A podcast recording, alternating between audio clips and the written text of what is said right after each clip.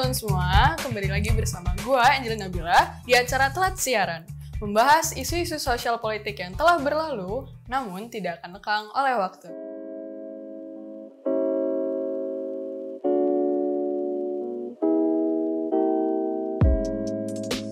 Nah, di sini berita pertama yang akan gue bawain nih. Mungkin kalian pernah tahu lah ada berita kalau misalkan Presiden Joko Widodo ini memberikan bintang tanda jasa kepada 53 orang. Nah, tokoh-tokoh yang termasuk dalam orang-orang ini adalah Fahri Hamzah dan Fadlizon.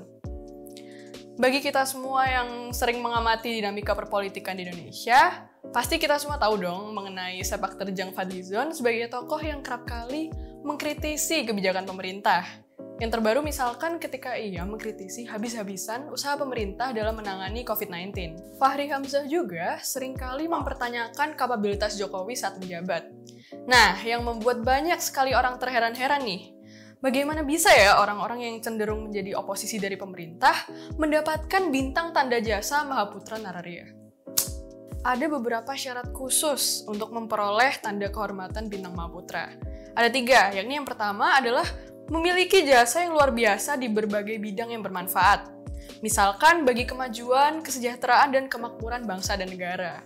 Yang kedua adalah memiliki pengabdian dan pengorbanan, teman-teman sekalian, di bidang sosial politik, ekonomi, hukum, budaya, ilmu pengetahuan, teknologi, dan banyak sekali bidang lainnya. Nah, yang ketiga adalah Dharma Bakti dan jasanya diakui secara luas di tingkat nasional dan internasional. Berarti ini Pak Fahri Hamzah dan Falizon ini keren, keren banget ya, kira-kira.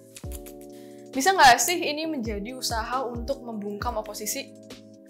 Sekarang gini, Bayangkan ada banyak sekali hak istimewa yang akan didapatkan, termasuk salah satunya dimakamkan di Taman Makam Pahlawan Kalibata ketika meninggal. Logikanya gini, kalian selek nih berantem nih sama orang, terus orangnya ini ngasih kalian makan atau jajan karena kalian ngerasa nggak enakan, akhirnya kalian baikan deh, nggak tahu ikhlas atau enggak sih. Nah, menurut logika sedemikian orang, termasuk beberapa pengamat politik misalkan, Hal yang sama juga dilakukan pemerintah untuk Pak Fadlizon dan Fahri Hamzah. Nah, untungnya hal ini ditepis oleh Pak Fahri Hamzah itu sendiri. Ia berkata, ya ini bukan berarti saya akan berhenti mengkritik. Malah, saya akan terus mengkritik karena presiden dan pemerintahannya menghargai kritik. Ini disampaikannya kemarin setelah menerima bintang tanda jasa tersebut. Salut nggak sih diberikan tanda jasa oleh pemerintah tidak menghentikan Pak Fahri untuk mengkritisi pemerintah? Padahal biasanya ya kan baru diundang ke istana sekali aja langsung ada loh yang langsung lemes kayak pensil inul gitu. Berita kedua mengenai perseteruan Jering dan Ikatan Dokter Indonesia atau IDI yang dibawa ke meja hijau. Kali ini Jering berhadapan dengan UITE, teman-teman. Banyak orang, termasuk gue sih awalnya, ngira bahwa beli jaring ini menjadi tersangka karena hoax yang ia sampaikan menyangkut hajat hidup dan keselamatan orang banyak. Tapi, ternyata hal yang kita semua nggak tahu, jaring tersandung pasal penghinaan dan pencemaran nama baik. Nah, ini menurut gue pribadi sih. Setiap individu maupun organisasi, termasuk ID, tidak bebas dari kritik. Di dalam ruang demokrasi yang bebas, Ikatan Dokter Indonesia pun memiliki hak untuk menyanggah kritik maupun tuduhan dari jaring untuk menunjukkan kepada masyarakat mana yang benar dan mana yang salah. Kan IDI kan memiliki tanggung jawab untuk mengedukasi masyarakat luas ya, apalagi mengenai kesehatan dan keselamatan publik. Perkataan jaring yang dianggap menghina IDI adalah tulisan dalam laman Instagram pribadinya, yakni gara-gara bangga menjadi kacung WHO, ID dan rumah sakit dengan seenaknya mewajibkan semua orang yang akan melahirkan tes COVID-19. Nah, di sini akan lebih bijak jika ID mengeluarkan statement yang mengklarifikasi hal ini.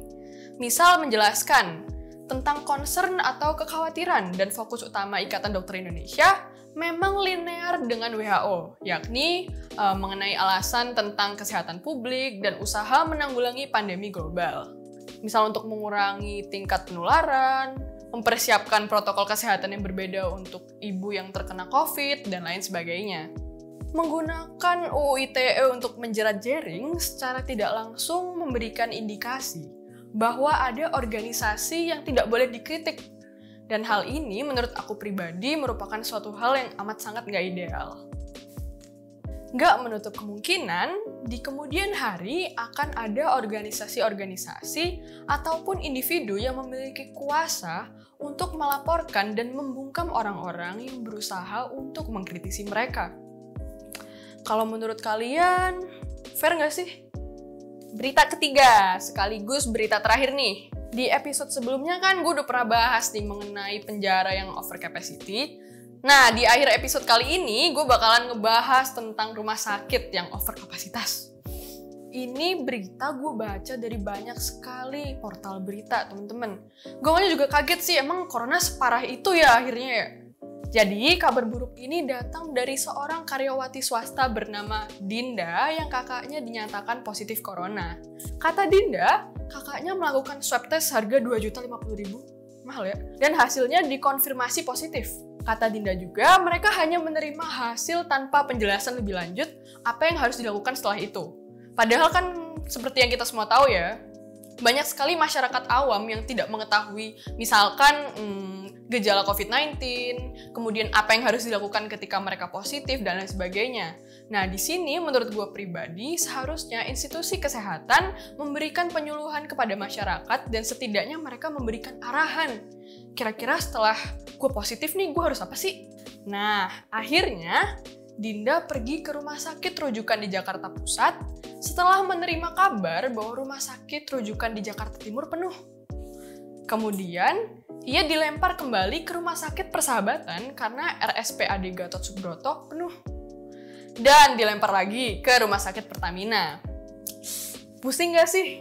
Di rumah sakit Pertamina, Dinda dilempar lagi ke rumah sakit Universitas Indonesia, di mana akhirnya rumah sakit tersebut menjadi tempat kakaknya diisolasi dan dirawat.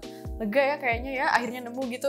Gue yakin gak cuma Dinda dan kakaknya sih yang ngalamin hal ini. Dalam selang waktu beberapa bulan terakhir nih, Indonesia cenderung kurang sigap dalam usaha menangani corona ada banyak sekali hal yang kita sebagai masyarakat dapat lakukan untuk membantu pemerintah sehingga hal ini dapat kita hindari di ke depan harinya. Misalkan, tetap mematuhi protokol kesehatan saat kita harus berkegiatan di luar rumah. Gunakan masker, social distancing, dan jaga kesehatan kalian. Di sini gue pengen nyatain apa ya penghargaan lah bagi semua orang yang menjadi tenaga kesehatan dan harus mengorbankan keselamatan dirinya sendiri untuk keselamatan masyarakat luas. Banget dah Nah, selagi tenaga kesehatan membantu dengan caranya sendiri dan masyarakat luas berusaha untuk mengedukasi dirinya sendiri, selayaknya pemerintah juga ikut membantu dong Katakan dengan cara membuat swab test menjadi suatu hal yang aksesibel bagi masyarakat luas, terutama untuk kalangan grassroots yang belum memiliki pengetahuan nih yang mumpuni mengenai apa itu corona dan bagaimana cara mendeteksi corona sejak dini. Misalkan, katakan ya dengan mensubsidi hal tersebut lah.